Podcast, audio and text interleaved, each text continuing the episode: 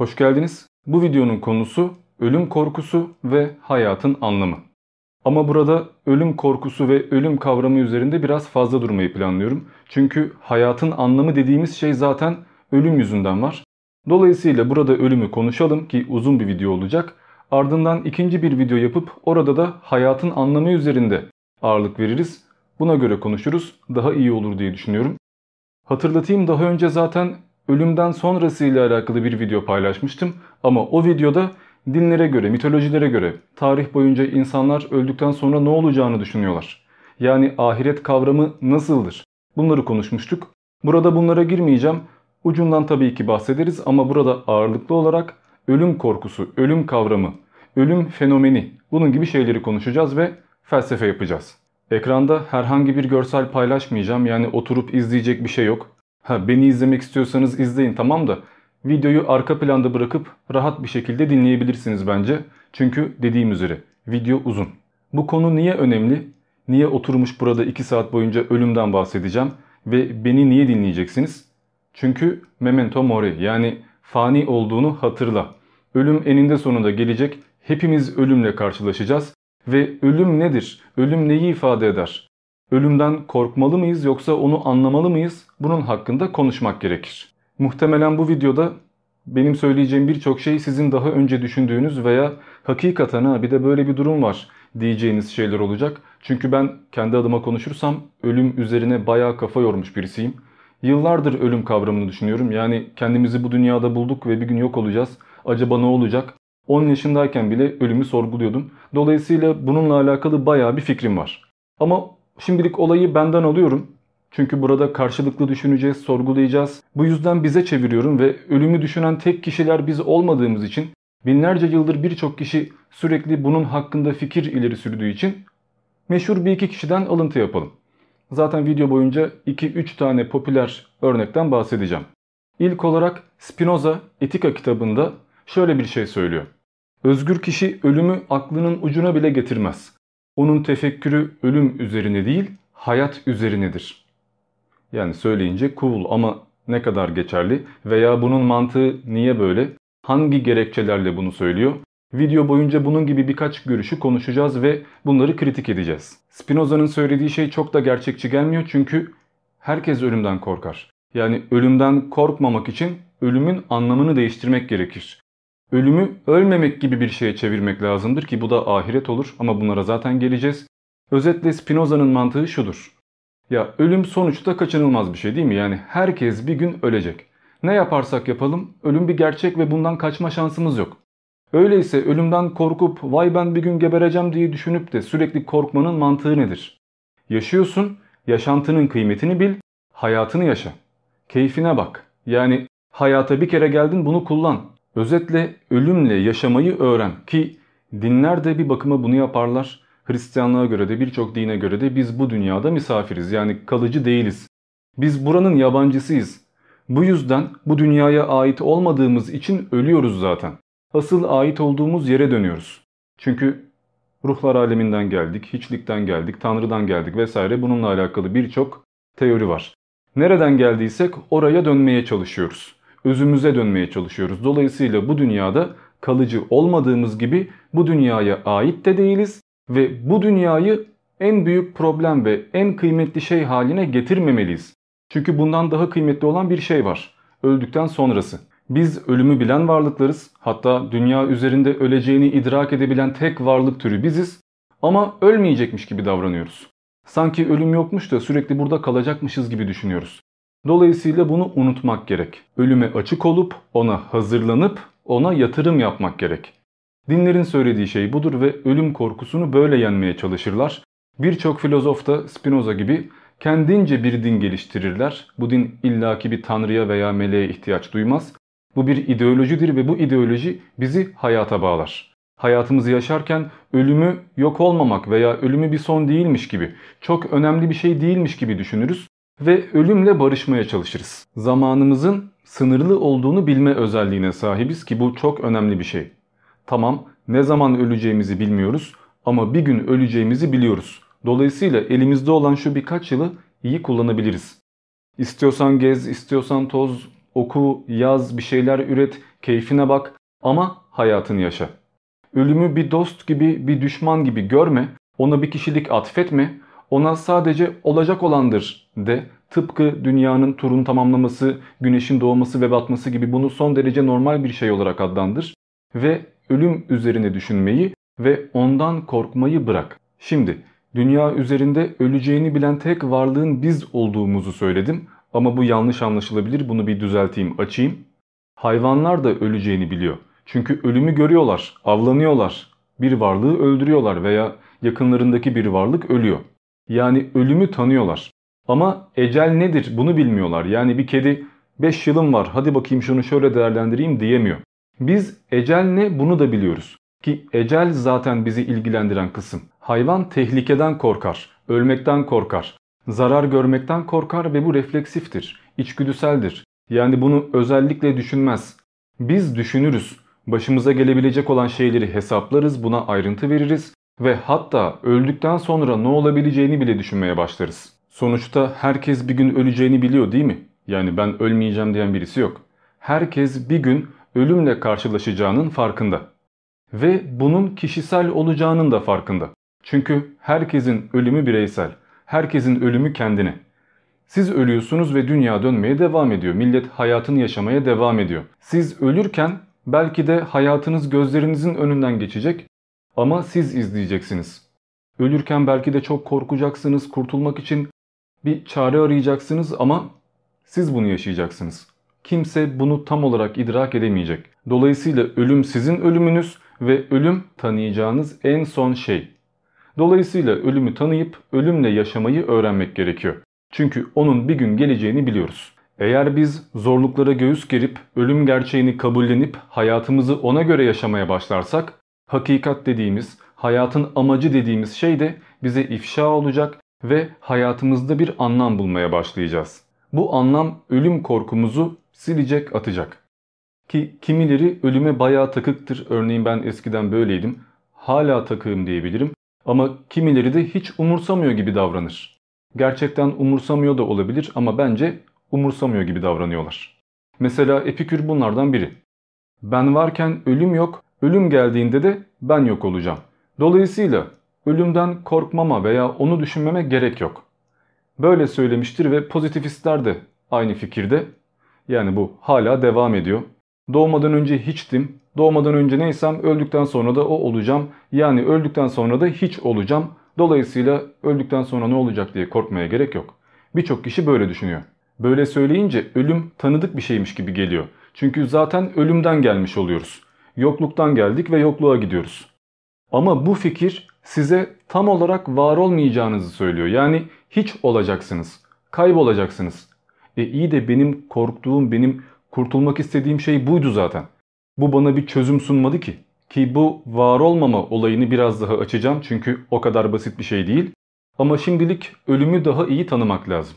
Bunun üzerine konuşmak lazım. Mesela biz bir tek ölmekten değil, nasıl öleceğimizden de korkuyoruz.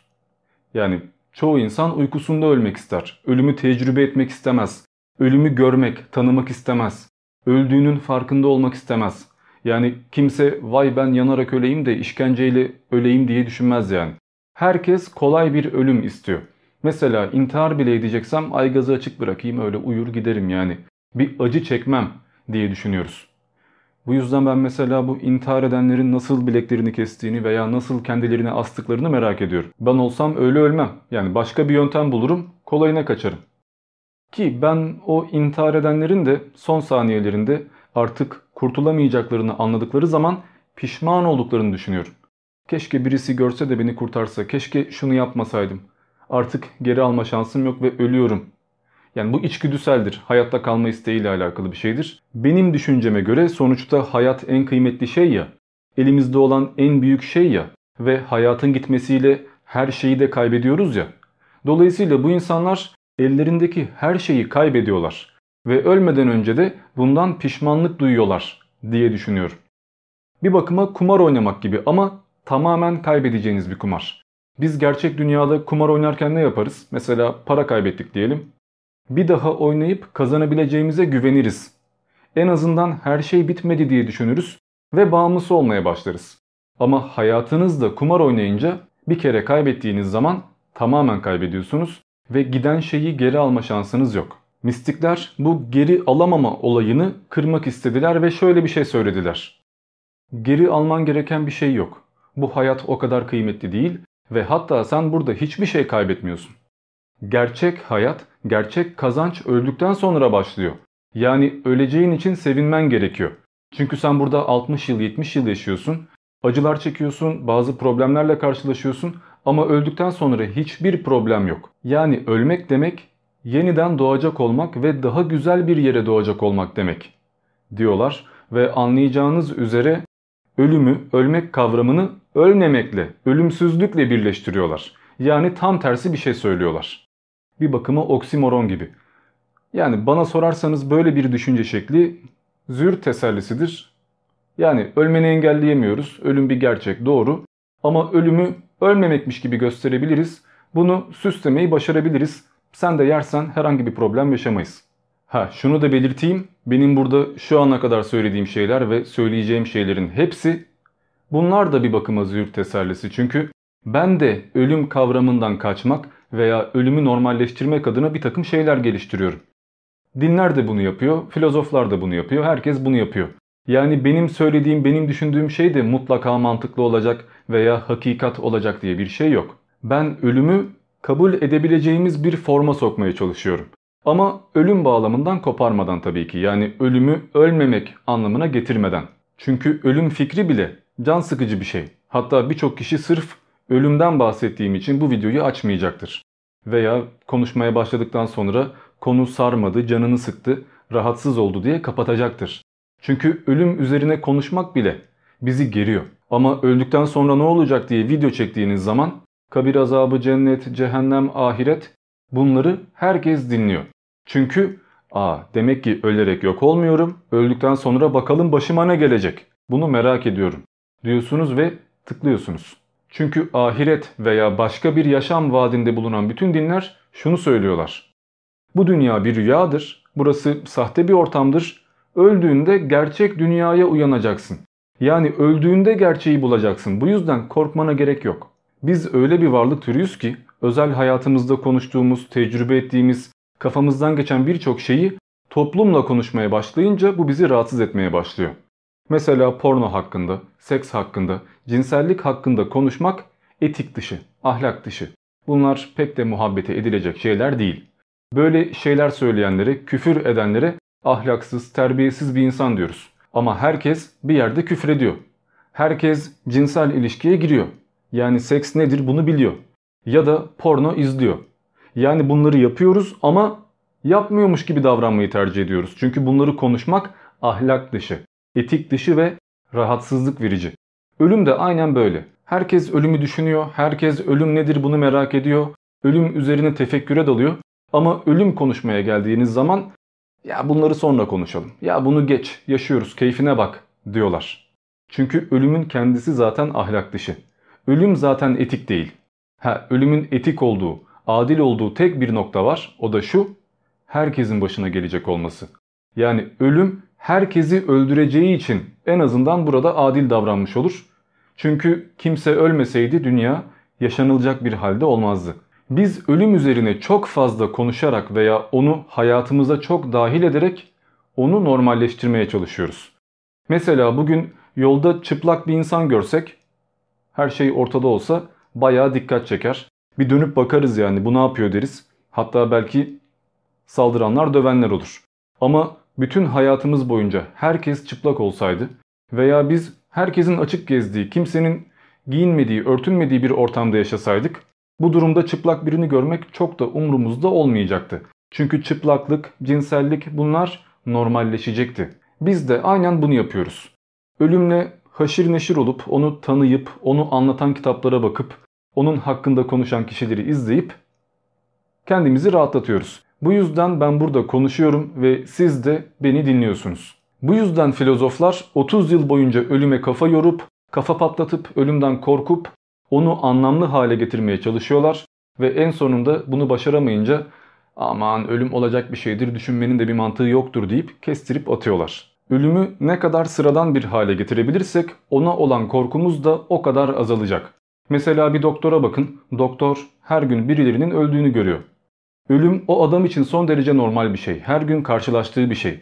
Biyolojik bir yok oluş. Bu adam bir yakını öldüğünde o kadar sarsılmayacaktır. Tabii ki duygusal bağlar yüzünden bir yakını gittiği için üzülecektir. Ama ölümün ne olduğunu zaten biliyor. Halbuki hayatı boyunca hiç çok sevdiği birini kaybetmeyen, hiç ölümle tanışmayan birisi sevdiği birini kaybettiği zaman depresyona girecektir. Ben bu acıyla nasıl yaşarım diye düşünmeye başlayacaktır ve hayatı kararacaktır. İşte burada satır aralarını okumak gerekiyor.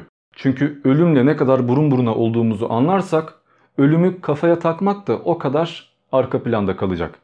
Sonuçta biz her saniye ölüme doğru ilerliyoruz. Ölüme doğru yaklaşıyoruz. Biz geçen her an daha fazla ölüyoruz ve o kaçınılmaz sona doğru yaklaşıyoruz. Peki o sonun ne zaman geleceğini bilseydik ne olurdu? Yani öleceğimiz vakti tam olarak bilseydik ne yapardık? Çok vaktimiz varsa mesela 50 yıl varsa çok da problem olmazdı. Daha yaşayacak bir sürü şey var derdik ona göre plan yapardık. Ama 5 saat kaldıysa 5 saat sonra bir şekilde öleceksen bu baya büyük bir dert. Muhtemelen ne yaparız? Ya sevdiklerimizle vakit geçirip son 5 saati iyi bir şekilde değerlendirmeye çalışırız ya da o kadar stres yaparız, o kadar kafayı yeriz ki madem ölüyorum anasını satayım şunu da öldüreyim, bunu da öldüreyim, bundan da intikam alayım diyerek içimizde kalan her şeyi yaparız. Çünkü ölüm korkusu ve öleceğimiz anı net olarak bilmek karakterimizde birçok şey değiştirecektir. Hayata bakış açımızı bayağı değiştirecektir ki devletler de dinler de bu gibi ihtimalleri hesaba katmışlardır. Hatta ve hatta öleceğin anı net olarak bilmiyorsun ama ne zaman öleceğini seçebiliyorsun ya. Mesela intihar edebiliyorsun.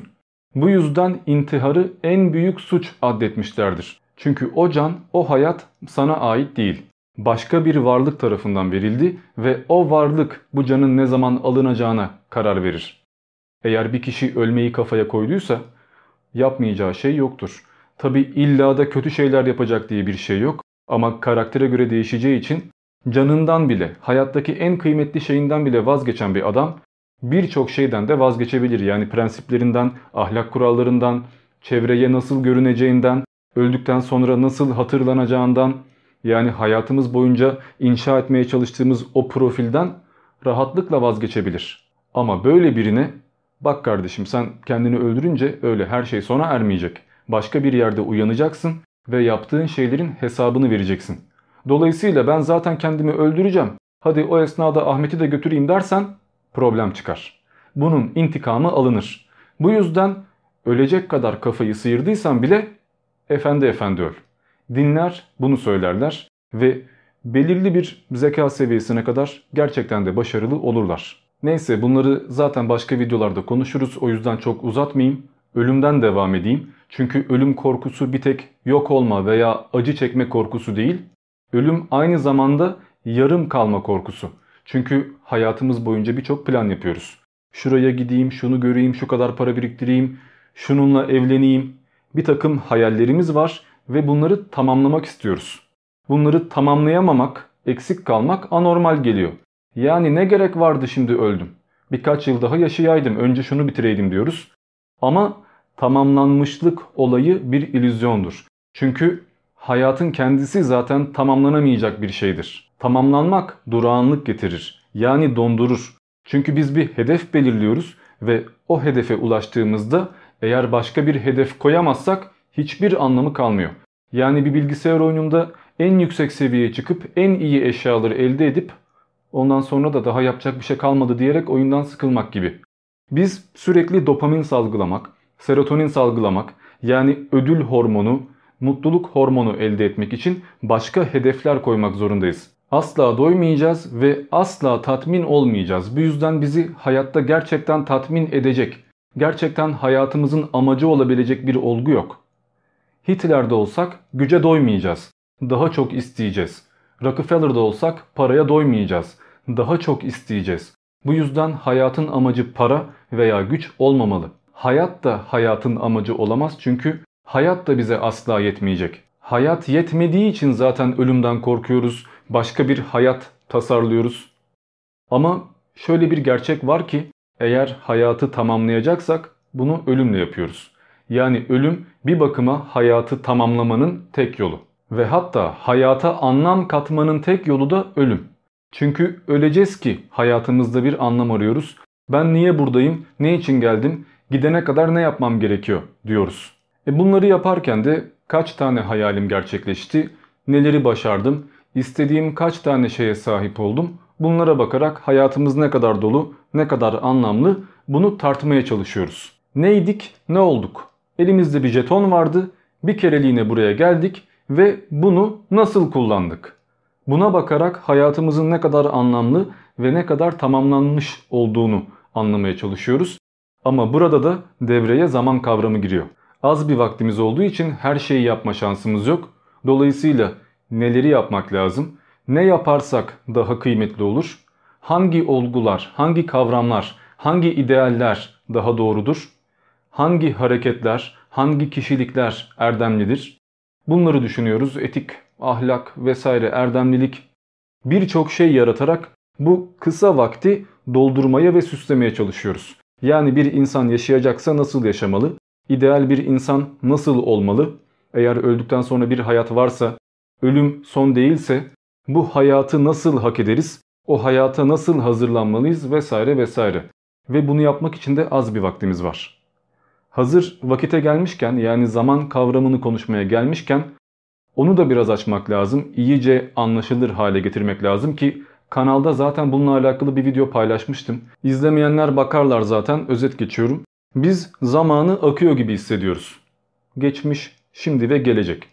Halbuki zaman böyle bir kavram değil. Zamansızlık katında bir üst boyuttan baktığınızda zaman tamamen olmuş bitmiş şeyleri veren bir tablo. Geçmişi veya geleceği yok. Şimdisi yok. Zaman tamamen donmuş bir kalıp. Olmuş ve olabilecek olan her şey onun içinde öylece durur. Zamansızlık katında kıyamet çoktan yaşandı. Big Crunch çoktan yaşandı. Evren çoktan sona erdi. Zamansızlık katında her şey çoktan oldu. Biz zaman katında bunları yaşadığımız için nasıl olduğunu, hangi sırayla, hangi hızla olduğunu görüyoruz. Tek fark bu. Zaman bir pasta gibi ve bize bir dilim verilmiş. Yani biz buradan buraya kadar zamanın içinde var olabiliriz diye bir sınırlama koyulmuş. Ve biz içinde bulunduğumuz bu dilimi süslemeye çalışıyoruz. Biz bize ayrılan dilimi yeniden inşa ediyoruz ve bu inşaatı da akıl çekiciyle ve bilgi çivileriyle yapıyoruz. Bu yüzden çekiç ne kadar kuvvetli, çiviler ne kadar sağlam bunlar birçok şeyi değiştiriyor. Arada da Dioizm'den alıntı yapmış olduk. Özetlemek gerekirse eğer hayatta bir anlam varsa bu anlam kişinin kendi çabasıyla, kendi uğraşlarıyla bulması gereken ve kabullenmesi gereken bir şeydir. Çünkü herkesin aklı farklı, herkesin hayatı farklı, herkesin mantık, herkesin hafsala limiti farklı. Dolayısıyla benim hayatımın anlamı sizi bağlamayacak. Siz hayatınızı anlamlı kılmak istiyorsanız bu uğurda mücadele vermeniz gerekiyor. Zaten bunu da ikinci videoda baya baya konuşacağız. Zaman kavramını iyi anlarsak eğer ölümü de daha rahat anlayacağız. Bu yüzden zamandan biraz daha devam edeceğim. Şimdi demiştim ya geçmiş, gelecek bunlar bir algıdır. Bu böyledir. Biz zamanı an be an yaşıyoruz. Geçmişte yaşamıyoruz veya geleceği tecrübe etmiyoruz. Biz an be an var oluyoruz. Biz bir tek şimdiyi idrak ediyoruz. Bizim gerçekliğimiz şu anda yaşanıyor. Şu anda ölenler için gerçekliğin sonu. Şu anda doğanlar için gerçeklik yeni başlıyor. Ben şu cümleyi kurana kadar kaç bin kişi öldü, kaç bin kişi doğdu. Gerçeklik hem orada vardı hem de burada var. Çünkü gerçeklik bu. Biz yaşanmış şeyleri ifade etmek için geçmiş kelimesini kullanıyoruz ve yaşanacakları ifade etmek için de gelecek diyoruz. Veya yaşanmasını umduğumuz bir şeyler var. Onları da temenni diye adlandırıyoruz. Temenni olmasını istediğimiz şey, gelecek ise nasıl olursa olsun olacak olan şey. Ki bu geleceğin nasıl olacağını biz bilmiyoruz ama her an bunu yaratıyoruz. Bir takım kararlar alıyoruz, yollar belirliyoruz ve bu yollar kelebek etkisiyle herkesi etkiliyor. Şimdi burada deterministik mantığa kayarak her şey belli canım kader var o var bu var demeyin. Yine konudan sapıyoruz çünkü. Burada an üstünde duruyoruz. Çünkü bu andan bahsediyoruz. Biz şu anda bir dakika öncesinin geleceğindeyiz. Bir dakika sonrasının da geçmişinde yaşıyoruz.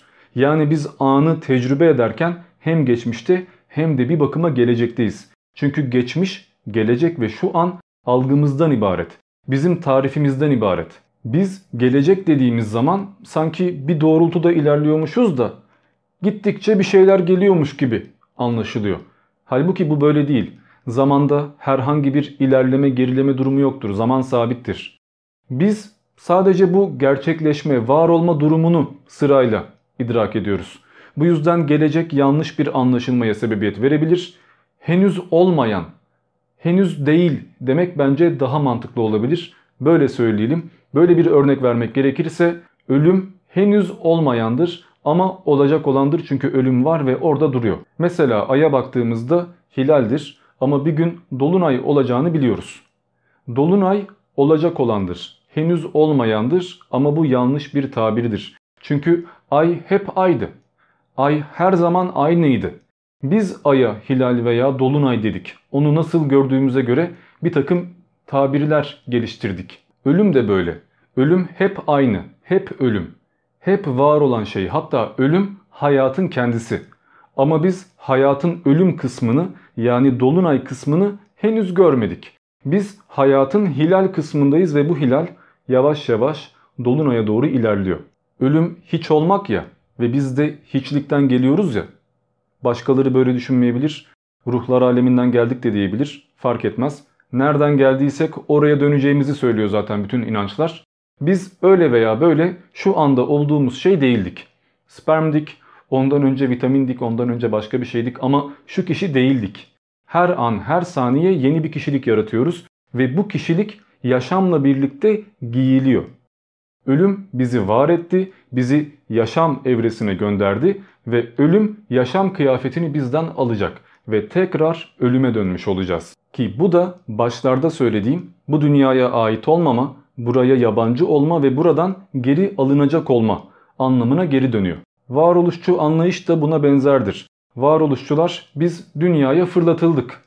Hiçtik, burada var olduk ve var olduktan sonra özümüzü keşfetmeye, kendimizi gerçekleştirmeye başladık derler. Yani bu yüzden zaten varoluş özden önce gelir derler ki bu öz kimi zaman şahsiyettir, kimi zaman ruhtur, kimi zaman kimliktir. Yani her şeyi buraya giydirebilirsiniz. Ama özetle biz önce var olduk sonra varlığımızın farkına vardık denilir. Ki bu bir problemdir çünkü dini inançlarda biz önce özün var olduğunu düşünüyorduk. Önce biz yaratıldık ruh olarak, kavram olarak biz vardık. Bu dünyaya gönderilip burada kendimizi ortaya koymuş olduk denilir. Konu uzuyor. Ben tekrardan ölümden devam edeyim. İnsan algısıyla ölüm gerçeğini kabul ettikten sonra kendimize bir vazife koyuyoruz. Çünkü madem öleceğim bir şeyler yapmam lazım. Ama bu vazifeyi ne kadar gerçekleştiriyoruz? Ölüm gerçeğini ne kadar süzgeçten geçiriyoruz? Bu bir problem. Daha çok durum şunun gibi. 70'ine kadar yaşayıp hiçbir şey yapmayıp 70'ten sonra korkudan namaza başlayan biri gibiyiz. Veya bir yıl sonra sınav vardır. O sınava çalışmayız aman daha var deriz. Ama bir ay kaldıktan sonra pişmanlık duymaya, vicdan azabı çekmeye ve panik yapmaya başlarız. Uyku bile girmez sürekli test çözmeye ve çalışmadığımız diğer 10 ay 11 ayı telafi etmeye çalışırız. Bu yüzden zaman daraldıkça mantıksız davranma ihtimalimiz de o kadar artıyor ki her insan bu farkındalığa, bu sınavın yüceliğine veya bu ölümün gerçekliğine hemen varamıyor. Hatta felsefe yaparken bile böyle yapıyoruz. 20 yıl 30 yıl boyunca ot gibi yaşıyoruz sonra bir yerde algılarımız açılıyor. Bir kitap okuyup birinin videosunu izleyip bir şekilde akıllanıyoruz ve lan ben bugüne kadar boşuna yaşamışım. Ben bugüne kadar ot gibi davranmışım. O zaman bunu telafi etmem lazım diyoruz. Ama bunu mantıklı bir şekilde yapmak pek de kolay değil. Ne kadar erken spor yapmaya başlarsanız spora o kadar yatkın olur ve başarılı olursunuz ya. Veya ne kadar küçük yaşta müzisyenlik eğitimi alırsanız o kadar iyi enstrüman çalarsınız ya. Ne kadar erken düşünmeye ve sorgulamaya başlarsanız da o kadar ileriye gidersiniz ve ölüm ve hayat arasındaki farkı da o kadar iyi görmeye başlarsınız. Ama Herkes o kadar şanslı olacak diye bir şey yok. Kimileri geç farkına varıyor. Ama bu farkındalık hep öyle mi kalacak? O da ayrı bir problem. Ölümün bizden ne alacağını anlamak için önce elimizde ne olduğunu bilmek gerekiyor. Yani hayatımızın ne kadar kıymeti var ki ne kadar kaybediyoruz. İzleyenler bilecektir. Fight Club'da bir sahne vardır. Bir adamı yakalarlar, kafasına silah dayarlar ve öleceğine inandırırlar. 19, 8 falan. Adam hakikaten altına işeyecek hale gelir. En sonunda tam sıkacakken serbest bırakırlar ve gönderirler. Diğer adam sorar. Ya bunu niye yaptın şimdi ne gerek vardı? Çünkü yarın hayatındaki en güzel kahvaltıyı yedecek der. Yani bir bakıma hayatının kıymetinin farkına varacak. Hani dişimiz ağrımıyorken dişimizin ağrımamasının kıymetini bilmiyoruz ya. Gece uyuyoruz rahat rahat oh ne güzel ne kadar da rahatım diye düşünmüyoruz. Ama bir gün dişimiz ağrıyor. Bu ağrı bu acı o kadar canımızı sıkıyor ki ne uyku uyuyabiliyoruz ne bir şey yapabiliyoruz. Hatta sırf bu ağrı geçsin diye kırmayı bile düşünüyoruz. Aynı bunun gibi. Maalesef hayatın anlamını, kıymetini, ölümün bizden alacaklarını, pişmanlıklarımızı ölüm esnasında anlayacağız. Yani yumurta kapıya dayandıktan sonra.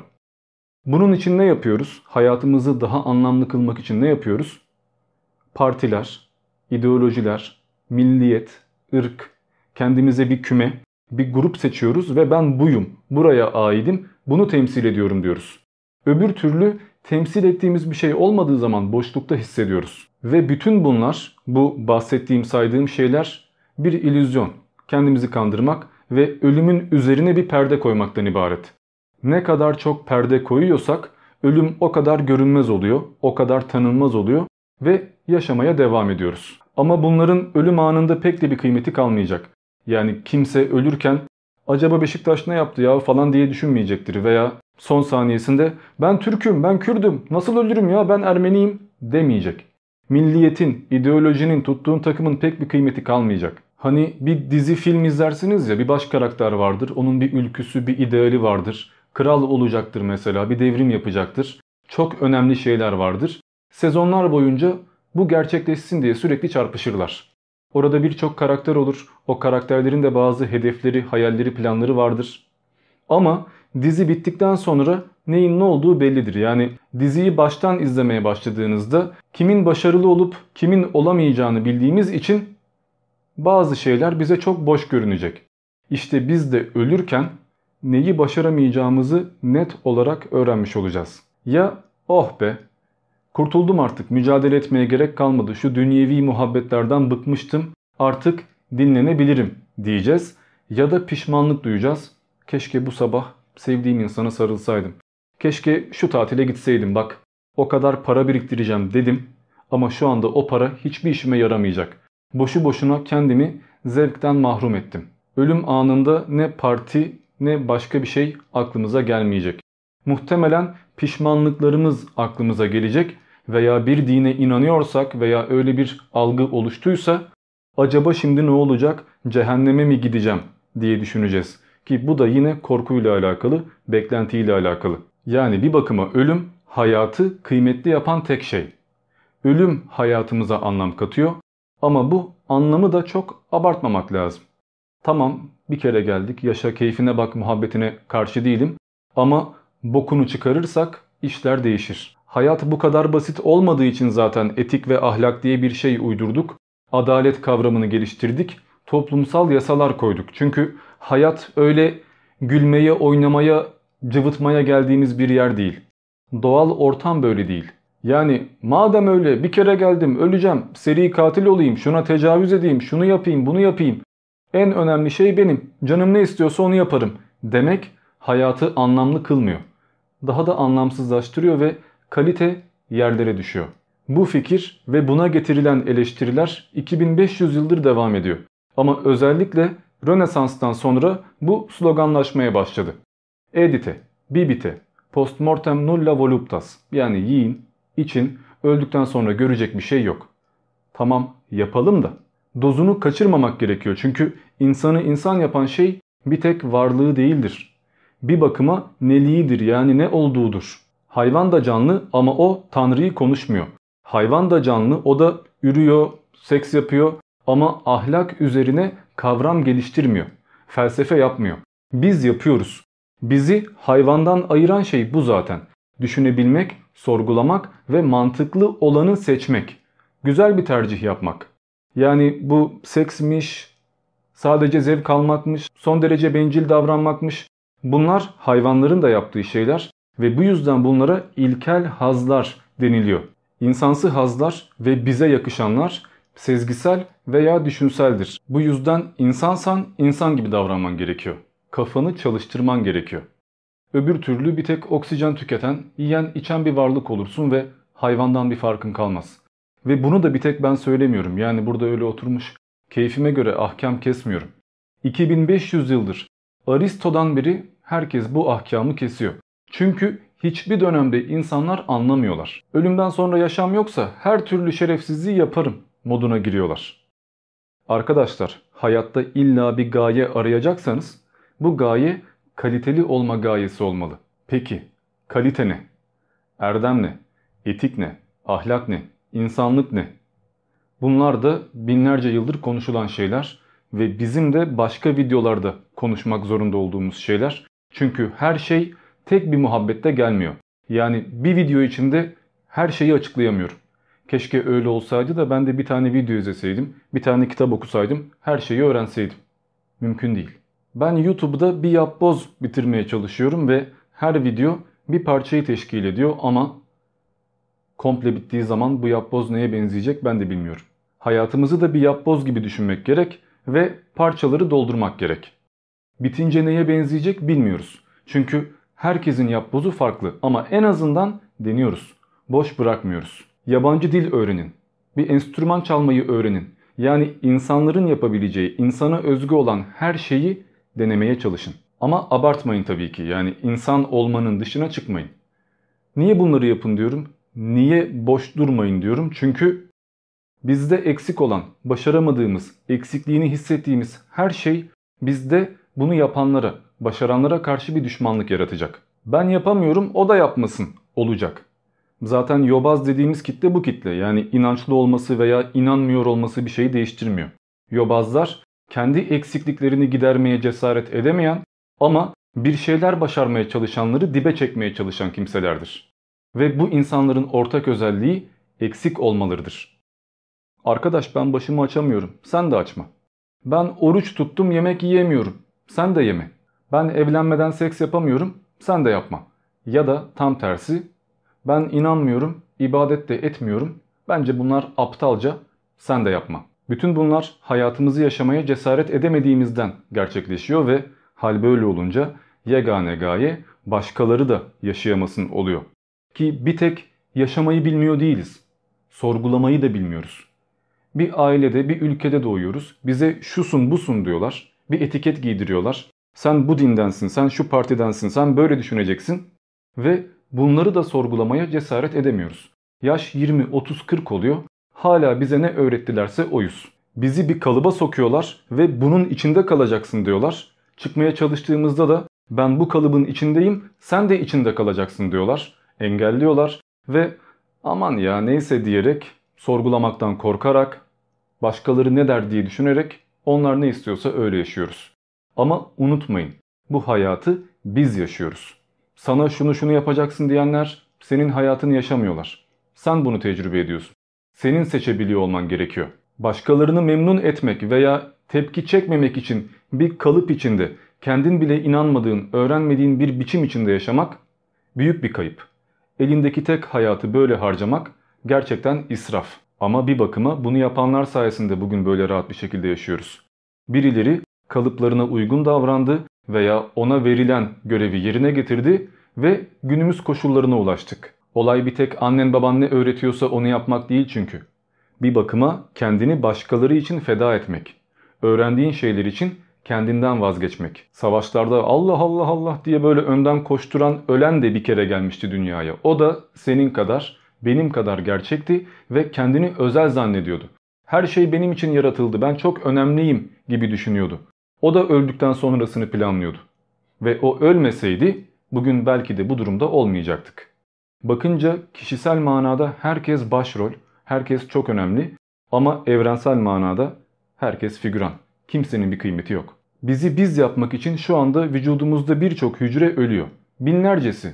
Biri ölüyor sonra başkası çıkıyor vesaire. Veya biz bugünlere gelmek için onlarca yüzlerce hayvan yedik.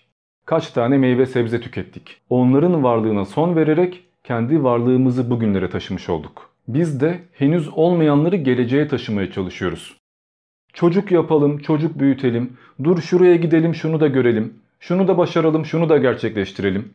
Devrim yapalım, ülke kuralım. Ama bunlar da bir bakıma illüzyon çünkü bunlar ölüm gerçeğini reddetmek demek.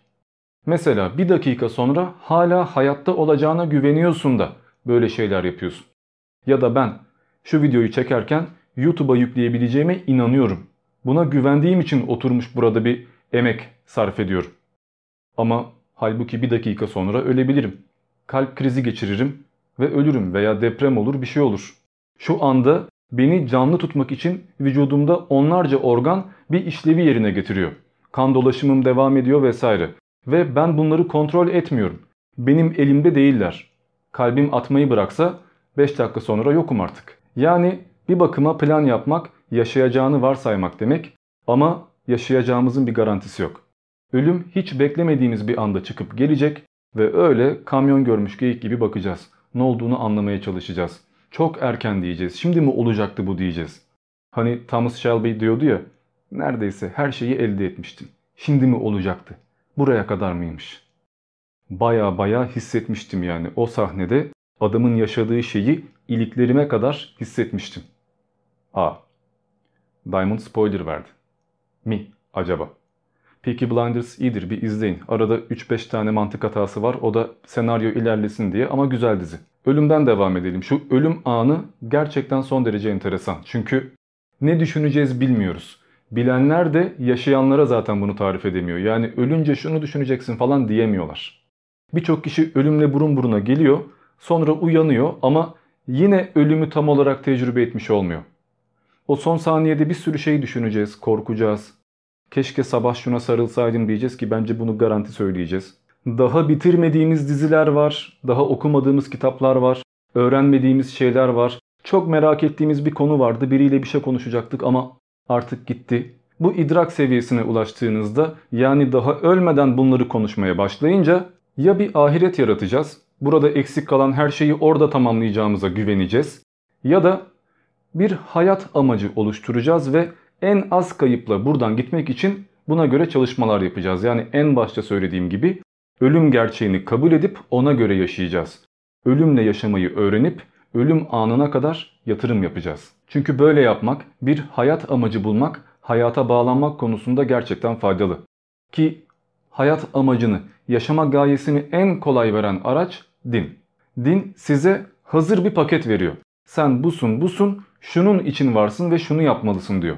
İçinde bir takım yasalar var, içinde bir takım ahlak kuralları var ve ahiretle alakalı bir takım vaatler var. Ki bu bana göre bir oyalanmadır. Yani benim bir değerim yok, benim bir özelliğim yok. Önemli olan şey beni yaratan varlık, beni var eden güç. Ben onu düşünmeli, ona göre davranmalıyım, beni boş vermeliyim vesaire vesaire. Ben kul olayım diye yaratıldım, ibadet edeyim diye yaratıldım. Çok düşünmemek lazım, çok sormamak lazım. Ne yazıyorsa onu yapmak lazım. E bunu yapınca tek özelliğin olan sorgulama yeteneğini de kaybediyorsun. Yani bir bakıma gerçeği inkar ediyorsun.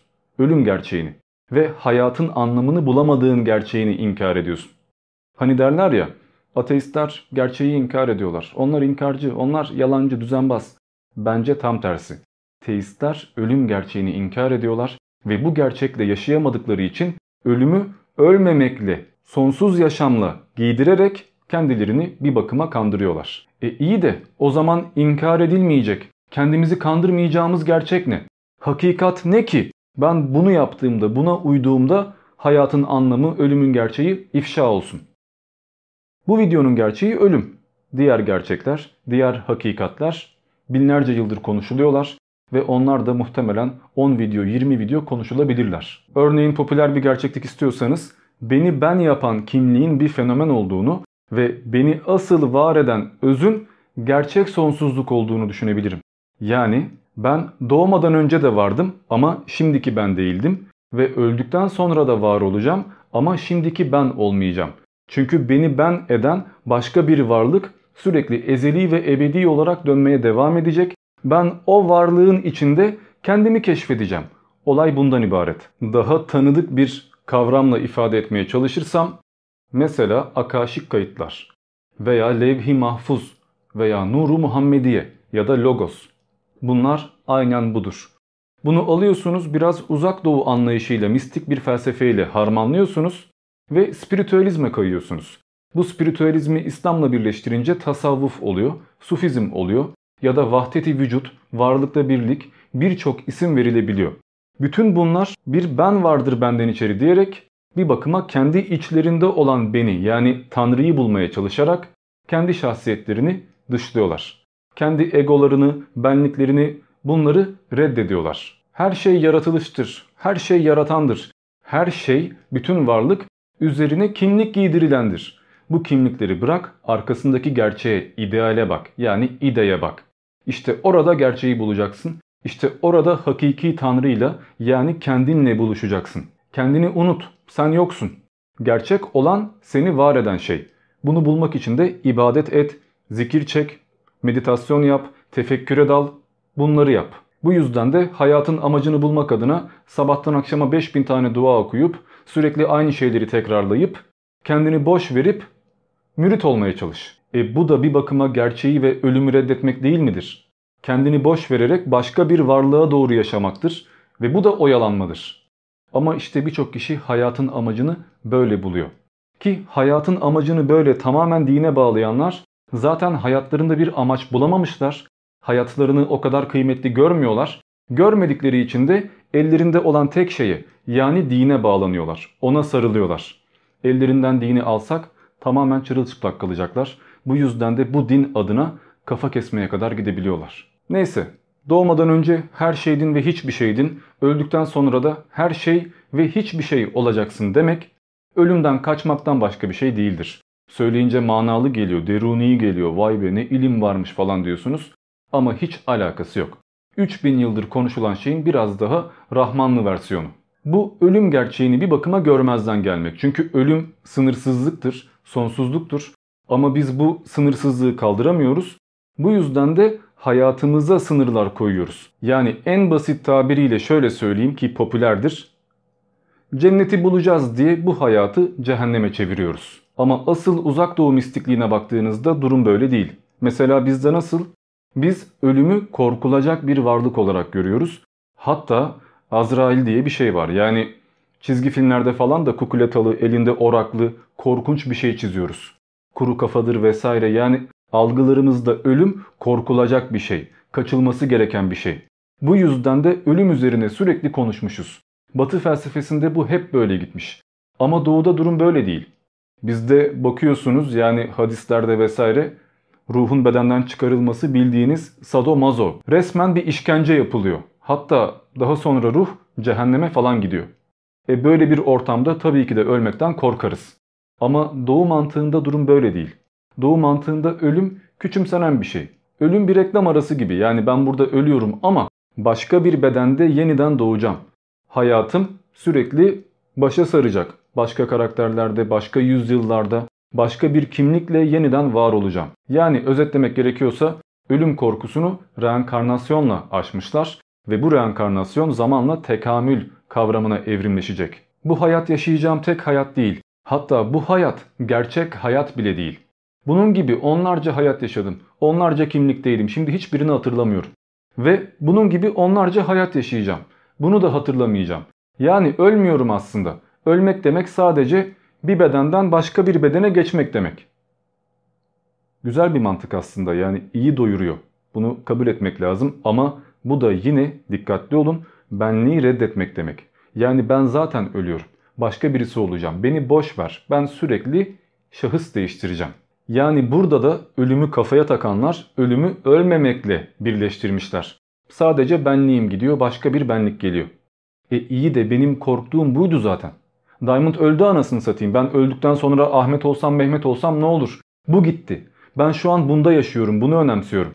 Ben bunun gitmesinden korktuğum için zaten ölüm kavramından çekiniyorum. Peki ölümden niye bu kadar korkuyoruz? Yani başka bir bedende başka bir kişi olarak yaşama fikri bile bizi niye tatmin etmiyor?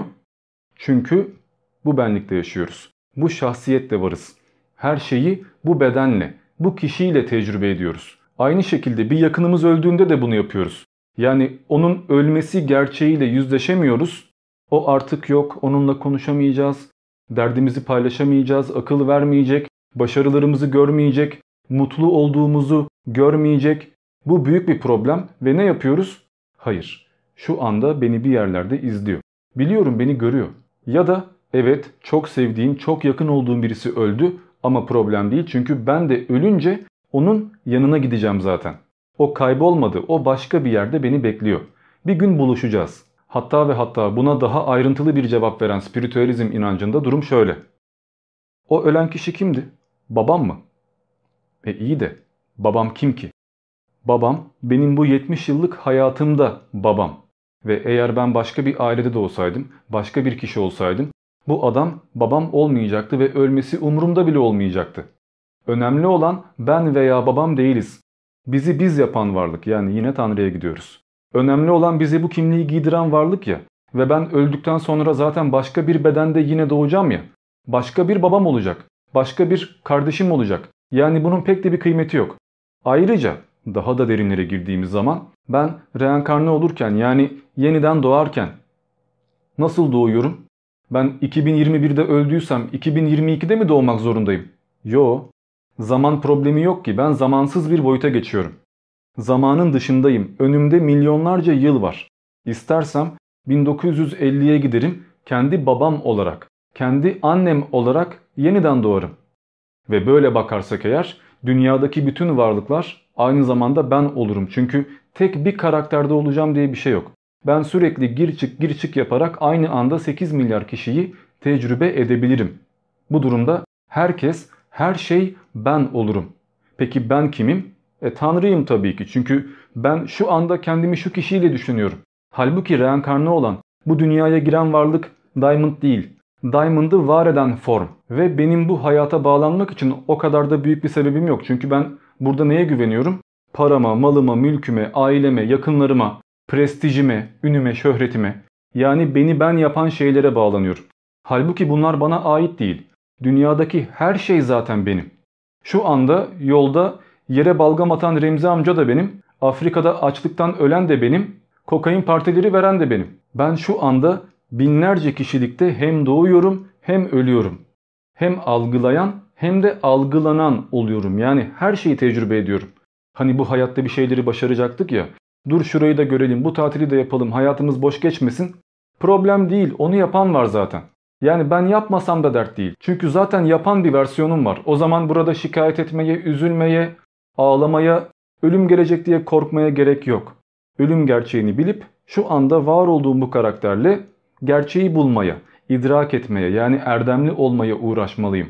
Çünkü madem ki ben Tanrı'dan geliyorum, Tanrı'ya layık olmalıyım. Ki birçok filozof, birçok alim, birçok ermiş olduğu iddia edilen evliya, şeyh bunlar bu kafalara gidiyorlar.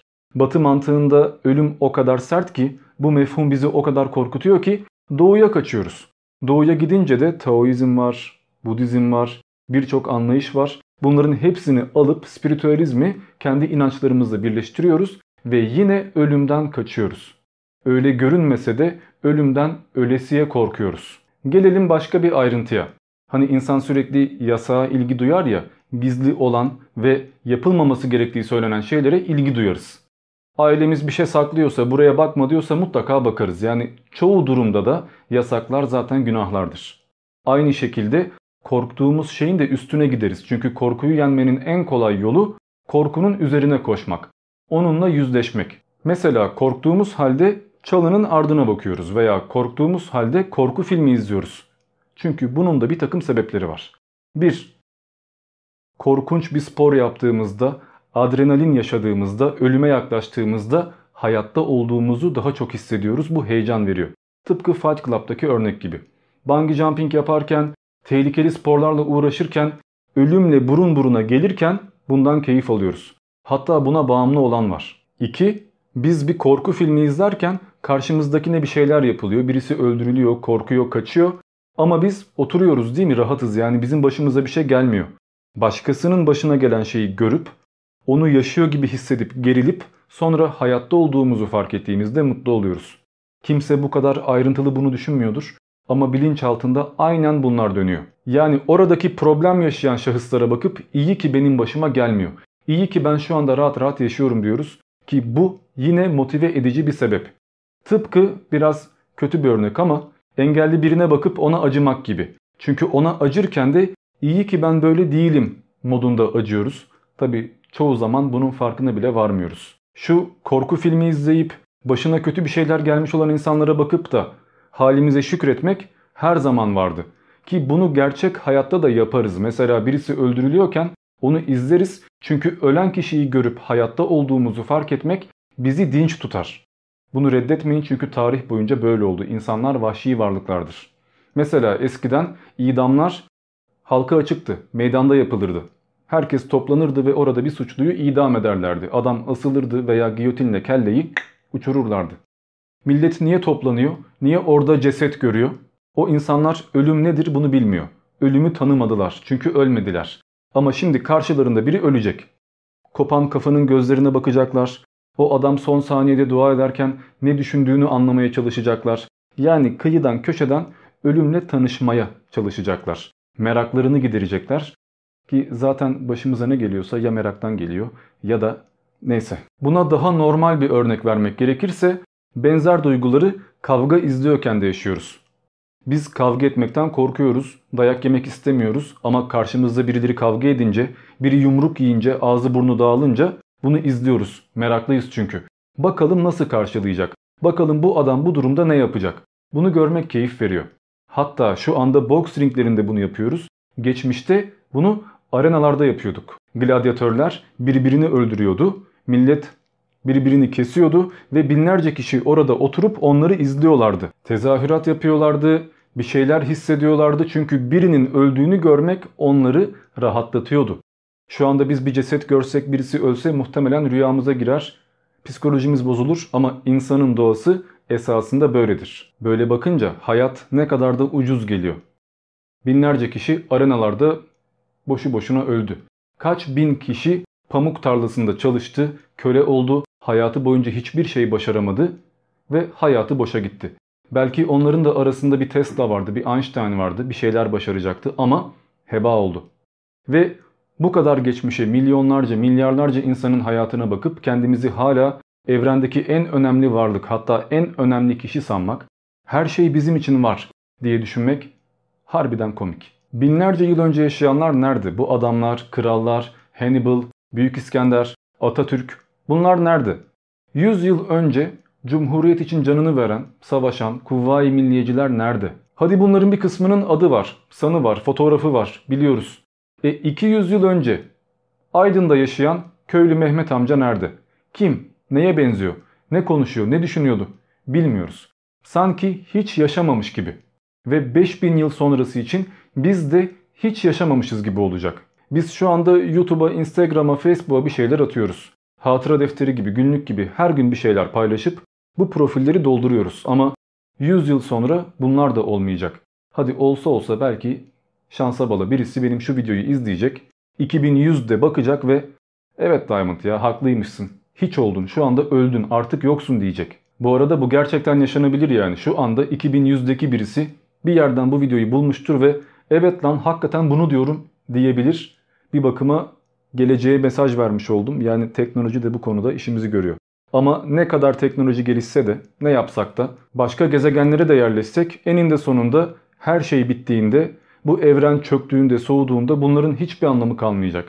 Ne kadar ünlüsün, ne kadar büyüksün, ne kadar tanındın, neler başardın hepsi boşa gidecek. Bir bakıma gerçek bu. Bir gün hiç var olmamışız gibi olacak. Hakkımızda konuşan son kişi de öldükten sonra varlığımız tamamen bir muammaya dönüşecek ve bu gerçekten korkutucu, gerçekten de üzücü bir şey. Yine de elindeki hayatı ölümüne kullanan, savaşta en önde giden, kendini bir ülkü uğrunda feda edenlere de cesaret erdemine sahip, ne kadar cesur bir adam diyoruz. Kimileri enayi de diyebilir çünkü insanoğlu böyledir, iki yüzlüdür.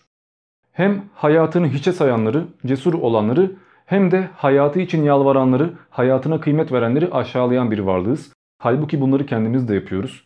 Biz kavga etmekten korkuyoruz ama birisi kavga etmek istemeyince başkasıyla buna korkak diyoruz. Biz ölmekten korkuyoruz. Bizi arenaya koysalar, karşımızda bir savaşçı olsa ölmemek için her şeyi yaparız. Ama başkası yapınca, pes edince yuhalıyoruz, aşağılıyoruz. Çünkü biz böyle varlıklarız. İki yüzlüyüz ve maalesef inançlarımızda da aynen böyle iki yüzlü bir şekilde davranıyoruz ve şu var olmama korkusunu başka bir şekilde var olmaya çeviriyoruz. Ki hadi objektiflik olsun, her türlü görüşü verelim. Schopenhauer şu var olmama korkusuyla alakalı şöyle bir eleştiri getiriyor. Hani ölüm var olmamaktır diyoruz ya. Bunun böyle olmadığını iddia ediyor. Hayır, eğer ölüm korkusu var olmama korkusu olsaydı doğmadan önceki formumuzdan da korkardık. Çünkü bakınca ikisi de aynı. Neticede hiç var olmasaydık bunları konuşmaya ve korkmaya da gerek kalmayacaktı. Bizim korkumuz var olmama korkusu değil, varlığını kaybetme korkusu ki burada bir ayrım var. Şu var olmama problemine bir örnek vermek gerekiyorsa mesela biz bugün ne diyoruz?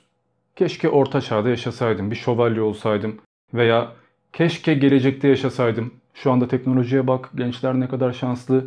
Acaba 100 yıl sonra dünya ne halde olacak?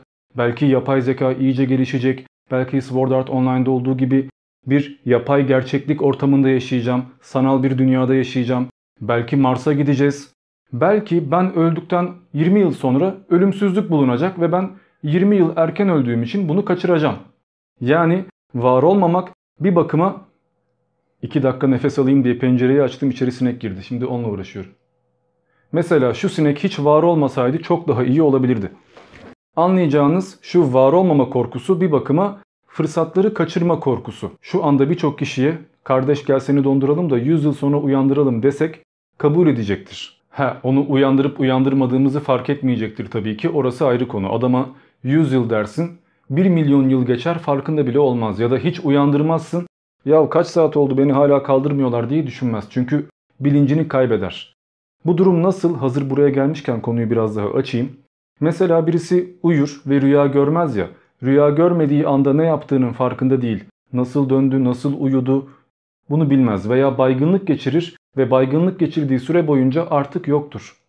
Birisi kaza yapar, komaya girer, bitkisel hayatta yaşar, 10 yıl geçer. Adam 10 yıl geçtiğini bilmez. Bir uyanır, her şey değişmiş. Daha bir saat önce onun hatırasına göre kızının başını okşuyordu, her şey yerindeydi. Şimdi kızı kocaman birisi olmuş. Bu durumda ölüm bir bakıma bilinç dışı olmak olduğu için biz kendimizi dondurduğumuzda veya bitkisel hayatta kaldığımızda o süre zarfında ölü sayılıyoruz.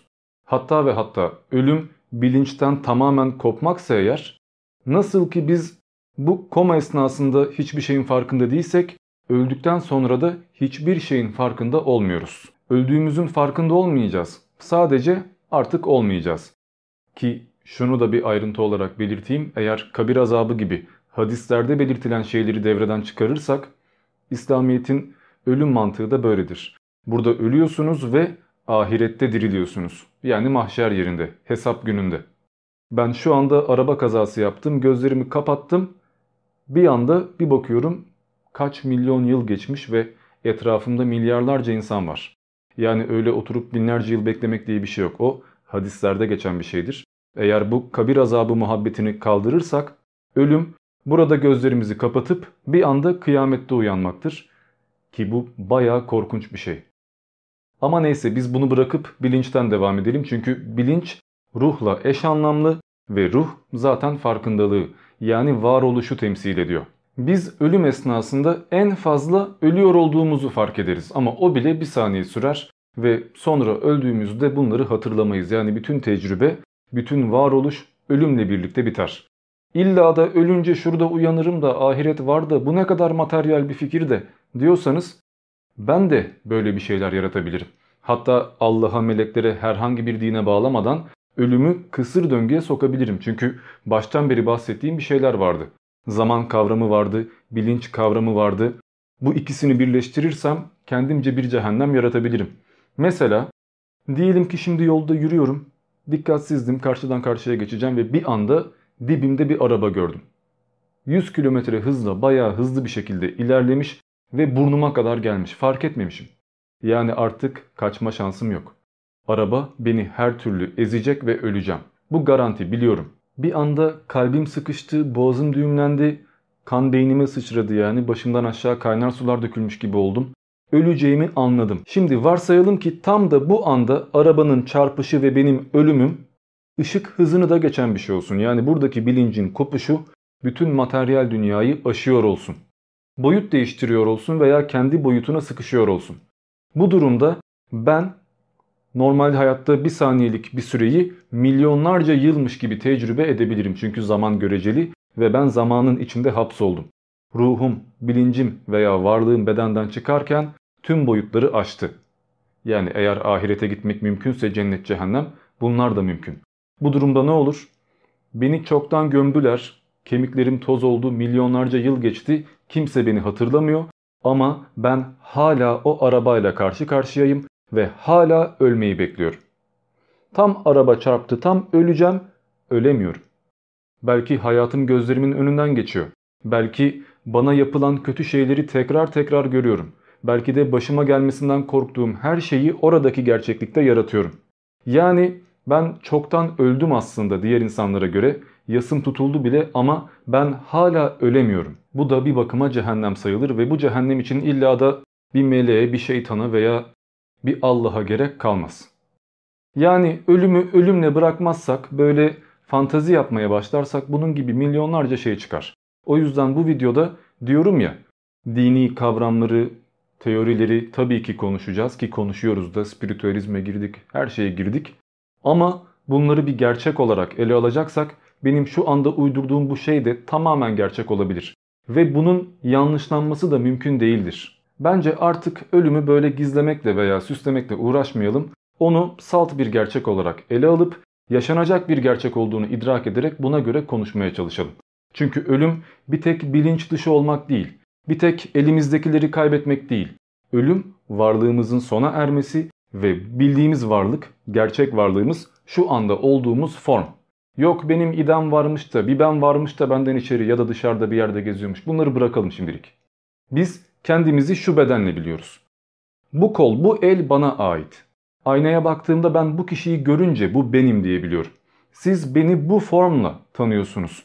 Beni bedenim ve fikirlerim, düşüncelerim, tecrübelerim, hatıralarım bunlar temsil ediyor. Beni ben yapan bütün karakter, bütün kişilik bu bedenle ortaya çıktı. Bu beden, bu hayat beni yarattı. Ben başkasının çocuğu olsaydım veya çok çirkin biri olsaydım ya da bir kadın olsaydım hayatım farklı olurdu. Engelli olsaydım veya şu halimden çok daha yakışıklı olsaydım, ünlü bir popstar olsaydım, gerçi niye popstar olayım, rockstar olmayı tercih eder. Ama neyse, bir star olsaydım yani hayatım, kişiliğim, düşüncelerim, her şeyim farklı olacaktı. Arnavutluk'ta da olsaydım, kendi ülkemde büyüseydim fikirlerim daha değişik olacaktı. Belki bu kadar kitap okumayacaktım. Belki kendimi bu kadar geliştirmeyecektim. Dolayısıyla beni ve var olduğum her şeyi bir tek fikirlerim değil, hayatımın toplamı ve bulunduğum beden de içeriyor. Ama hangisi tam olarak beni içeriyor? Mesela ben şu anda bilincimi alıp bir robota aktarsam veya bir hayvanın içinde olsam. Diyelim ki bir kedi içindeyim ve bundan sonra hayatım kedi olarak devam edecek ama karakterim hala ben. Veya beni bilgisayara aktardınız ve artık oradayım. Bu durumda o ne kadar benim? Ne kadar beni temsil ediyor? Onu da bırak. Ben artık başka bir bedendeyken yani illa hayvan veya cihaz değil başka bir insanın içindeysem bu ne kadar beni ben gibi hissettirecek? Zamanla ben de değişmeye başlayacağım. Tamamen değişeceğim. Bunu yine tersi yönden de ele alabiliriz. Mesela benim bilincimi başka bir yere aktarıp oradaki benliği sorgulamak yerine bedenim aynı kalsın ama bilincim yok olsun. Mesela hafıza kaybı yaşayayım. Bütün hatıralarımı, adımı, öğrendiğim her şeyi, bütün fikirlerimi, ideolojilerimi, her şeyi unutayım. Bambaşka biriyim. Yeniden doğmuş gibiyim. Beden bu, bilinç tabakası aynı ama bilinçli olan kişi artık Diamond değil. Ne dersen de. Bu durumda bu kişi ne kadar ben? Bakın beden yerinde duruyor. Ama ben dediğim şahsiyet artık yok. Şimdi size sorsak, beden kalsın ama bilinciniz tamamen ölsün. Yani farkındalığınız, şahsiyetiniz, bu karakter komple gitsin, kendinizi komple unutun. Bunu mu seçerdiniz yoksa bilincinizi başka bir varlığa aktarmayı mı? başka bir yerde yaşamayı mı tercih ederdiniz diye sorsak, mesela android bir bedende, çoğunluk başka bir bedende yaşamayı tercih edecektir. Çünkü kendini bununla biliyor. Ama diyelim ki başka bir bedende uyandınız. Şu anda bir robotsunuz ve karşınızda bu beden var. Bu beden paramparça edilecek, yok edilecek. Bu acı verir miydi? Fiziksel bir acıdan bahsetmiyorum, psikolojik bir acıdan bahsediyorum. Hadi parçalanmış beden görmek belki değiştirebilir de diyelim ki hiçbir şey görmüyorsunuz. Sadece bu bedenin artık paramparça olduğunu, yakıldığını, kül olduğunu biliyorsunuz. Durun yapmayın o benim falan der miydiniz? İyi veya kötü bu bizi etkileyecekti çünkü biz kendimizi bununla biliyorduk ve bu artık gitti. Dolayısıyla bizi biz yapan şey bir tek bilincimiz, ruhumuz veya bedenimiz değil. Fikirler de bizi ifade ediyor. Hatıralar da bizi ifade ediyor. Birçok şey bizi ifade ediyor ve bunların toplamına kişi diyoruz zaten. Bazen gerçek anlamda sahip olduğumuz tek şey bu. Ve bunu kaybetmek hakikaten korkutucu. Ve kaybedilen şey son derece kıymetli olduğu için kaybetme korkusu da bir o kadar büyük oluyor. Peki ben neyi kaybettim de artık ben değilim? Yani beni canlı kılan şey neydi? Benden ne alındı da artık yokum? Ruh diyeceksiniz ama ruhun olmadığı bilinen bir şey. Yani en azından sihirli hayalet Casper gibi bir ruhumuz yok. Ruh dediğimiz şey az önce dediğim üzere bilinçle eş anlamlı yani farkındalıkla, şahsiyetle, bizi insan yapan özellikle alakalı bir şey. Ve bunun gitmesi bizi ölü kılmıyor. Çünkü dediğim üzere biz komadayken veya bitkisel hayattayken ya da dondurulmuşken bu zaten yoktu. Zaten bir farkındalık yoktu. Demek ki bizi canlı kılan şey bu değil. Bu ruh dediğimiz veya bilinç dediğimiz kavram beynimizin işini doğru yapması sonucunda ortaya çıkabiliyor. Tıpkı bedensel bir fonksiyon gibi, bir uzuv gibi. Dolayısıyla bizi hayatta tutan, canlı kılan, bizi temsil eden şey bu değildir. Ve bu şey bedene bağlı olduğu ve idrak kabiliyeti açıkken faaliyete geçebildiği için biz ölürken muhtemelen bu da ölecek. Yani ölümden sonrası diye bir şey olmayacak. Varsa bile bununla alakası olmayacak. Ayrıca bizim bu ruhumuzun, kişiliğimizin, her neyse işte özelliğimizin tabiat karşısında pek de bir kıymeti yok. Doğa bunu pek de umursamıyor. Çünkü bugün bir deprem olur binlerce kişi ölür veya bir süper volkan patlar insanlık türü tamamen kalkar. İnsanlık tamamen yok olur ve doğa bunu umursamaz. Bizden önce dinozorlar vardı 30 metre yaratıklar. Bir gök taşı geldi hepsi yok oldu. Biz de bugün yok oluruz yerimize başkası gelir. Biz doğa içerisinde var olan bir formuz ve o kadar. Biz bugün yolda yürürken belki de kaç tane karınca ezdik. Ayağımızın bir milimlik bir hareketi çok ufak bir oynama o karıncanın hayatta olmasını sağlayacaktı ama şansa oradaydı ve öldü. Kim bunun farkında?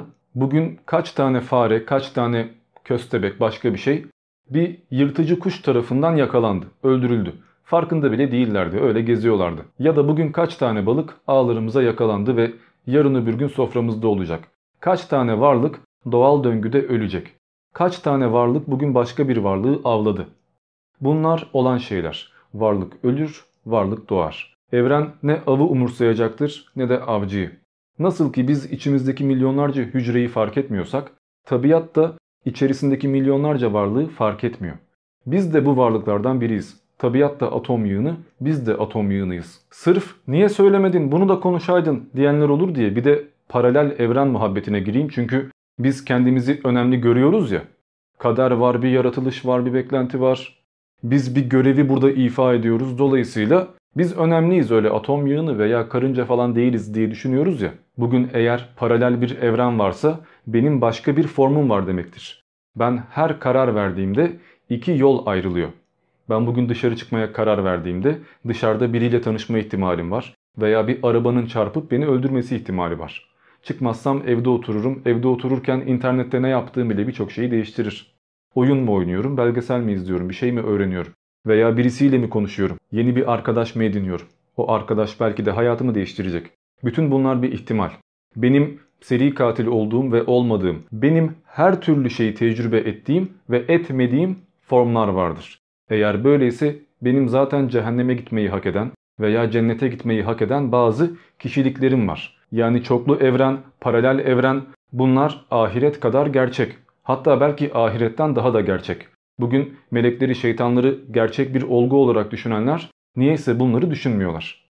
Ki bir düşünün yani öleceğiz de Melekler gelecek de bizi götürecek de. Hani o kadar kıymetliyiz yani. Ölmekle kalmıyoruz bir de ayağımıza varlık gönderiyorlar. Şunu alın gelin diyorlar. Bizi götürüyorlar ediyorlar. Kendimizi bu kadar kıymetli görüyoruz. Evren üstü, madde üstü bir varlık, metafiziksel bir form bizim için geliyor, bize özel işkence yapıyor, bir varlık bize özel bir evren yaratıyor ve bu da yetmiyor. Bu ölür, öldükten sonra da bunu bir yere gönderelim diye ayrı yerler yaratıyor. Bu kadar üstüne titrenmiş ve incelenmiş bir varlık olduğumuzu ve edeceğimiz bütün dualarında hayırlıysa kabul edileceğini düşünüyoruz. Biz kendimizi çok önemli düşünüyoruz. Biz varız, biz önemli bir varlığız. Halbuki biz bireysel olarak değil, bu kişi olarak değil, tür olarak varlığımızı sürdürüyoruz. 300 yıl önce buraya gelip oynayan kedi ile bugün oynayan kedi arasında bir fark yok. İkisi de kedi, ikisi de aynı hareketleri yapıyor çünkü ikisi de aynı tür. İkisi de aynı yaratılışta. Biz de aynı türüz, aynı kişileriz ama kendimizi farklı görüyoruz ve farklı tecrübelerle farklı bir kişiliğe bürünüyoruz. Hani bilgisayar oyunlarında bazı moblar vardır ya slotlar vardır. Bir yaratığı öldürürsün ve 10 saniye sonra bir daha çıkar. Çünkü onun bir kodu var ve her seferinde o kod kendini tekrarlıyor. Biz de bir bakıma böyleyiz. Ama farklı kodlar olduğumuzu düşünüp farklı kodlara dönüşmeye çalışıyoruz. Ölüm zamanın içinde mevcut olan bir form aslında. Hatta zamanın kendisi. Çünkü zaman yoksa ölüm de yok. Sınır yoksa, süreç yoksa ölümün de bir anlamı kalmaz ve işlevi de kalmaz. Plotinus'a göre zaman sonsuzluğun bir suretidir. Dioizme göre de ölüm bu suretteki bir mimikten ibarettir. Bakın arkadaşlar, şu anda bu videoyu izleyebiliyorsanız eğer bu son derece kıymetli bir şey. Çünkü hiç var olmayabilirdiniz. Boşa giden bir sperm olabilirdiniz, çöpe atılabilirdiniz veya düşük olabilirdiniz. Ya da kendinizin farkına varmadan bebekken öldürülebilirdiniz. Şu anda kendinizin farkındasınız. Hani canımızı mı verelim daha ne istiyorum derler ya. Can vermişler zaten. Bunun kıymetini bilmek lazım. İlla ki metafizikle düşüneceksek eğer bu canın veriliş olayını şöyle de yorumlayabiliriz.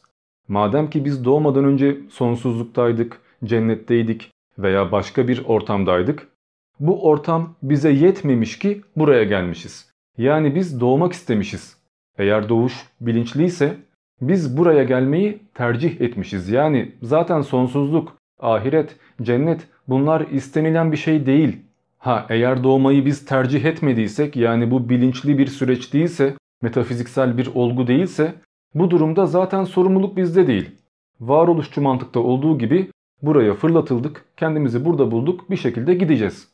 Böyle düşünmek gerekir.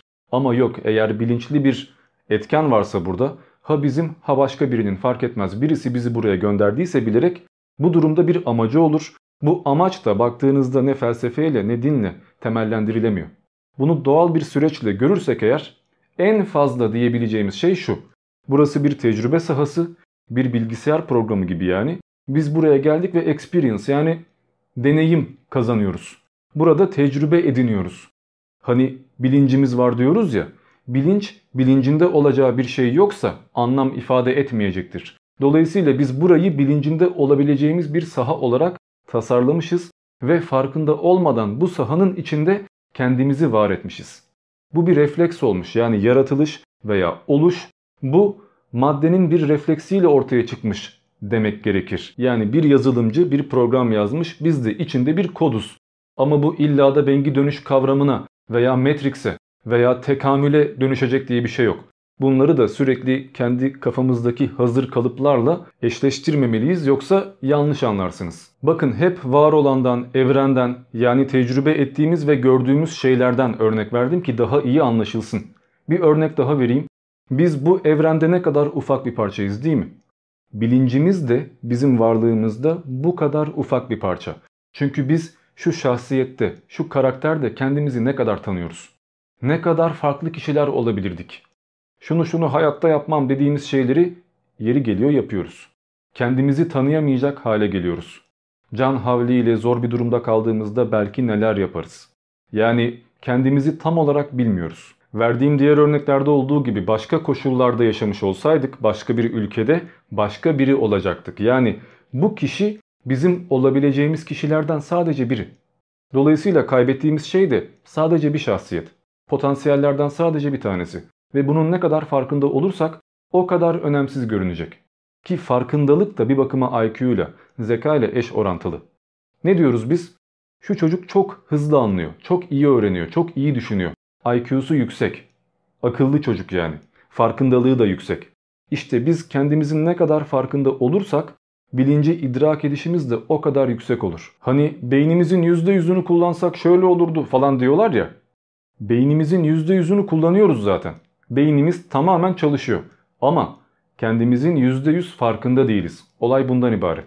Benim o kadar çok potansiyelim var ki benim şu anki şahsiyetim, bu varlığın ölmesi, cebinde milyonlarca lira olan birisinin bir kuruş düşürmesi gibi bir şey yani hiçbir kıymeti yok. Ama biz öyle sahte bir ortam yaratmışız ki kafamızda tasavvurlarla, imgelemlerle, yorumlarla bunu iyice gerçek hale getirmişiz ve daha önce söylediğim üzere sahte olduğunu bile bile Matrix'e bağlanmayı tercih etmişiz. İçten içe bu şahsiyeti o kadar da beğenmiyoruz. Eksik olduğumuzu, mükemmel olmadığımızı ve hatalarımız olduğunu biliyoruz. Hatta çoğu yerde kendimizi sevmiyoruz bile. Biz şahsiyetimizi değil, var olmayı seviyoruz. Yani burada olmak hoşumuza gidiyor. Ne kadar hatalı, bencil, başkalarını ezerek, başkalarını öldürerek hayatta kalan varlıklar da olsak dünya cezbediyor. Burası böyle bir ortam. Ki bazı rüyalar da öyledir. Kimi rüyalar vardır. Kendinizi başka bir şahsiyet olarak görürsünüz ve fark etmezsiniz. Bir anda konuştuğunuz kişi olursunuz. Bunu sorgulamazsınız. Veya kimi rüyalarda hakikaten çok güzel bir rüyadır. Ne olur bu rüya olmasın, ne olur uyanmayayım dersiniz ve uyanırsınız. Çok güzel yerde uyandım diye üzülürsünüz ve bir dakika sonra umrunuzda bile olmaz. Çünkü bu ortamın gerçekliği rüya ortamındaki gerçekliğin üstüne biner. Oradaki hayatı unutursunuz ve gider. Dolayısıyla bir gün biz buradan uyanırsak gerçekten bu dünya dediğimiz, hayat dediğimiz rüya gerçekten biterse ve başka bir yerde kalkarsak buradaki şahsiyetimize, buradaki hayatımıza üzülmek de çok kısa sürecektir. Hatta belki umurumuzda bile olmayacaktır. Ha, cehenneme uyanırsak işler değişir tabi. Ki o da garip. Yani ölüm korkusunu yenmek için bir ahiret yaratıyorsun ve yarattığın ahirette kancalar, işkenceler, zebaniler, ateşler var. Lan ben korktuğum için zaten ahirete inanacaktım. Şimdi daha da korkunç oldu. Ama işte böyle varlıklarız yani tasavvurla, örneklerle, metaforlarla bir şeyleri idrak edebiliyoruz. Dolayısıyla bunlar da metafordur diye düşünmek gerek. Ben şu anda size bir ayakkabı düşünün dediğimde hepinizin aklına bir ayakkabı gelecek. Kimininki topuklu, kimininki postal, kimininki converse. Ama ayakkabı ayakkabı olacak. Yani ayakkabı bir bilgi, bir ide. Sadece aklınıza gelenler farklı formlarda. Benzerleri. Aynı bunun gibi biz hayatı da, kişiliğimizi de, ölümü de böyle şahsi olarak yorumluyoruz. Herkesin hayatı, herkesin şahsiyeti ve varsa herkesin ölümden sonrası da farklı olacak. Biz görmeden, yorumlamadan idraka varamadığımız için harfleri, sembolleri ve sayıları yarattık. Sesleri, düşünceleri sembollerle ifade ettik ve anlaşmaya başladık. Hayatı anlamak için de benzer şekilde hayatın üstünde hayat benzeri başka bir ortam yaratmak gerekiyordu. Ki binlerce yıldır da bunu yapıyoruz. Bakın arkadaşlar eğer ölüm buradaki bir varlığın sona ermesi ise bu ölüm başka bir ortamda da yani ahirette bile sona ermek anlamına gelebilir. Yani ahirette de ölümün olmadığını kanıtlayamazsınız. Sonuçta orası da bir gerçeklik ve oranın ölümü de o ortamın gerçekliğine uygun olur ve bunu tartışmakta saatler sürer. Zaten videoyu bitiriyoruz. Şöyle kısa bir not düşeyim. Hani bugün ölmeyi kişiliğin yok olması olarak düşünüyoruz ya. Sürekli bunu metafiziksel kavramlarla açıklamaya çalışıyoruz. Halbuki şöyle bir ihtimal de var.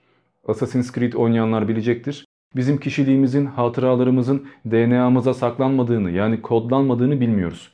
Belki de biz an be an sürekli kendimizi yenilerken, vücudumuz sürekli kendini güncellerken hatıralarımızı, kişiliğimizi, her şeyimizi kendi içine işliyor. Ve yarın bir gün kemiğimizden, torunlarımızdan bir yerden bizi diriltecekler. Tıpkı klonlamak gibi. Ama klonlamak yerine bizi son halimizle diriltecekler. Bu da bir ihtimal. 1 milyon yıl sonra bunun olamayacağını bilemeyiz. Yani ölen kişinin tekrar diriltilmeme ihtimali diye bir şey yok. Sonuçta bizim şahsımız, bilincimiz her neyse bu bu bedende bir yerde. Bir yerde bu depolanmış ki beyine bakarsanız bunun tabii ki bir takım bölgeleri var. Yani amigdala ayrı bölgeye çalışıyor, motor korteks ayrı bölgeye çalışıyor, prefrontal ayrı bölgeye çalışıyor. Kendimizi illaki DNA'mızda tıpkı beynimizdeki bazı bölgelerin belirli olması gibi belirli bir noktada bulma ihtimalimiz var. Ve çok daha sonra bir yerde uyanma ihtimalimiz var. Ama bizi niye uyandırsınlar değil mi? Önemli birisi olmak lazım bunu yapmak için. Dolayısıyla illa da hayat amacı arayacaksanız önemli birisi olmaya çalışın. Yarın bir gün diriltilmeye değer birisi olun. En azından boşa yaşamamış olursunuz. Yani o kadar çok ihtimal var ki bu hayatta. Ölünce hiç olacağız ya da ölünce bir yerde uyanacağız fikri tek seçenek değil. Bunlar gibi milyonlarca fikir bulunabilir ve hepsi de doğru olabilir. Bence hakikat bir ortamdır, bir sahadır ve irade de bu saha üzerinde oynayan bir takımdır. Bu iradenin, bu takımın içinde birçok şahıs var ve startı yaşam veriyor. Ölümse oyuncu değişikliğini yapıyor. Sen git, sen gel diyor. Her şahıs, her insan bir diğerinin yedeği oluyor. Ki çocuk yapmak da böyle. Kendi yedeklerimizi yapıyoruz, kendimizi kopyalıyoruz. Miras bırakıyoruz, düşüncelerimizi, ideolojilerimizi, malımızı, mülkümüzü, kendi hatıralarımızı, var olduğumuz gerçeğini ona emanet ediyoruz. Böyle böyle gidiyor. Neyse fazla konuşmaya başlayınca artık bir süre sonra otosansür bitiyor ve malum şahsa anlatma modundan çıkıyorsunuz. Bu yüzden şimdilik bitirelim zaten yeterince konuştuk bence. İlla ki eksik kalan bir yerler vardır. Bunu da hayatın anlamı üzerinde duracağım ikinci bir videoda ele alırız. Bunları konuşuruz. Ama o videoyu ne zaman yaparım bilmiyorum. İlla ki bir gün yaparım. Programa bağlı. Çok da uzatmayalım. Şimdilik bu kadar. Ben Diamond. Diğer videolarda görüşmek üzere.